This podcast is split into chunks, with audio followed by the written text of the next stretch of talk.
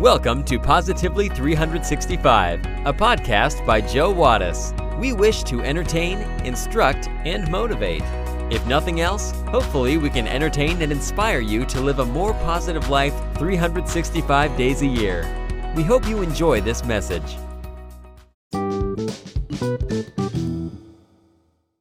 An old man went to the doctor complaining of a terrible pain in his leg. I'm afraid it's just old age, replied the doctor. There is nothing we can do about it. That can't be, fumed the old man. You don't know what you are doing. How can you possibly know I am wrong? countered the doctor. Well, it's quite obvious, the old man said. My other leg is fine, and it is exactly the same age.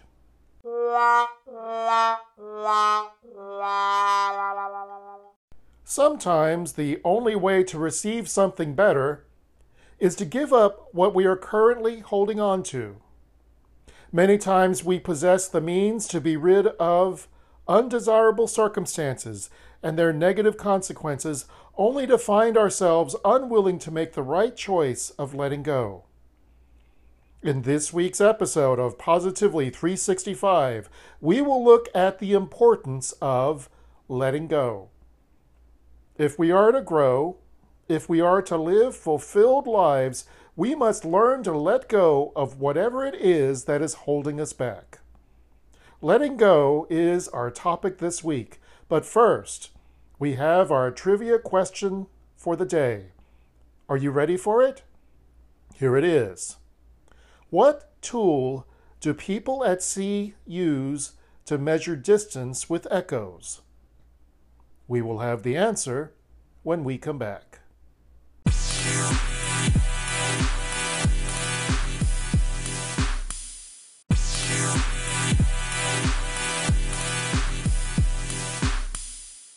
Do you know the answer to today's trivia question?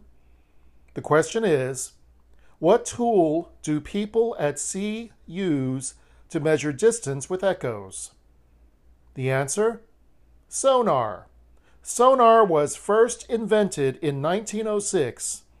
It is an acronym for Sound, Navigation, and Ranging. Sonar. Sonar is helpful for exploring and mapping the ocean because sound waves travel farther in water than do radar or light waves. Now you know.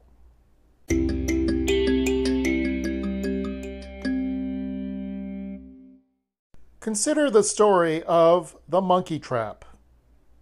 Monkeys are fast and agile creatures. It's nearly impossible to catch them. The clever hunters in Africa would design monkey traps based on the monkey's behavior patterns. The hunters would use glass jars with an opening slightly bigger than the monkey's hand. They would then tie the jars to a tree and put food like bananas, or peanuts inside of them. When the monkey sees one of the jars, his hand would reach inside and grab the food. And the hand is now turned into a fist full of the food. It is then, and only then, as it seeks to withdraw its hand, that it realizes its hand is now stuck. No matter how hard the monkey tries, the hand cannot be freed from the jar while it is clenched in a fist full of food. The opening of the jar is simply not large enough to get the fist out. The only way for the monkey to go free is to let go of the food. Despite possessing the means to escape the trap, the monkeys won't let go of its grip and it clutches the food ever so tightly. The happy hunters would then simply walk up to the monkey and take it. How can we relate to this story?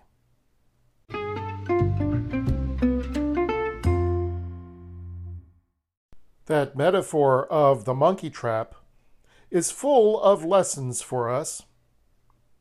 Are there possibilities that you are holding on to some things that when are let go of, they would improve your circumstances.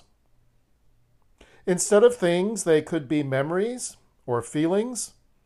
They could also be people that you need to let go of or walk away from. Or could it mean that you need to forgive them and let go of the past? What are some of your attachments that are no longer bringing you joy? What if you realize that the means to be rid of all the undesirable and toxic feelings are already within your grasp?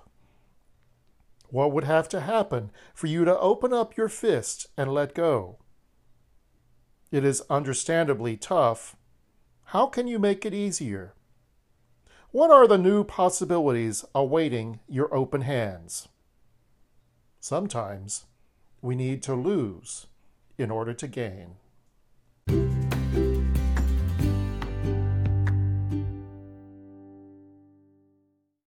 The little boy walked slowly into the room where his mother was sitting at her desk writing. She glanced down at him and saw that he was carrying a very precious vase that her grandmother had given her. Almost absent mindedly, she said to him, Robert, go put the vase down before you drop it and break it. I can't, he replied. I can't get my hand out. Of course you can, she said. You got it down in there. He said, I know, Mom, but it won't come out. The neck of the vase was very narrow, and his hand had fit neatly inside, and it was now up to the wrist. He continued to insist that he could not get it out. Growing a little concerned, his mother called out to his dad. Dad calmly took control and began gently pulling the arm, trying to extract the hand from the vase. He tried loosening it up with soapy water. Still nothing. Then he got some vegetable oil from the kitchen and poured it around the wrist and let it seep into the vase. He wiggled it some, but it still would not budge. I give up, the dad said in desperation. I'd give a dollar right now to know how to get it out. Really? the little Robert exclaimed. Then he heard the clinking sound of his hand, and that hand slid right out of the vase. They turned the vase upside down, and a penny plopped out. What's this? they said in unison. Oh, that's the penny I put inside. I wanted to get it out, so I was clutching it in my hand. But when I heard Dad said he would give me a dollar, to have the vase free, I let go of the penny. How often do we cling to things that are nothing compared to what could be ours? Thank you for joining us today.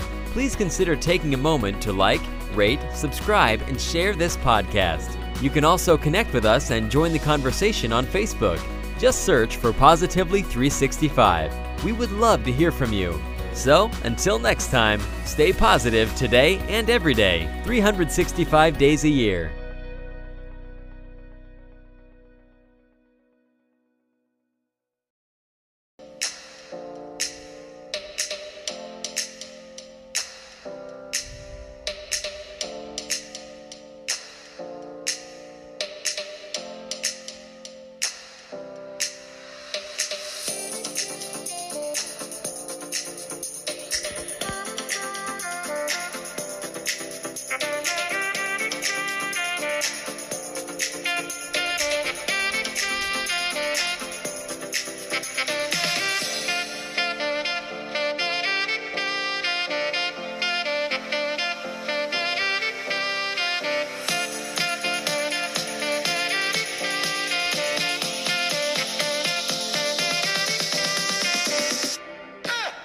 The preceding has been a Canine Wattis production. Sandy, Rita, Levi, do you approve?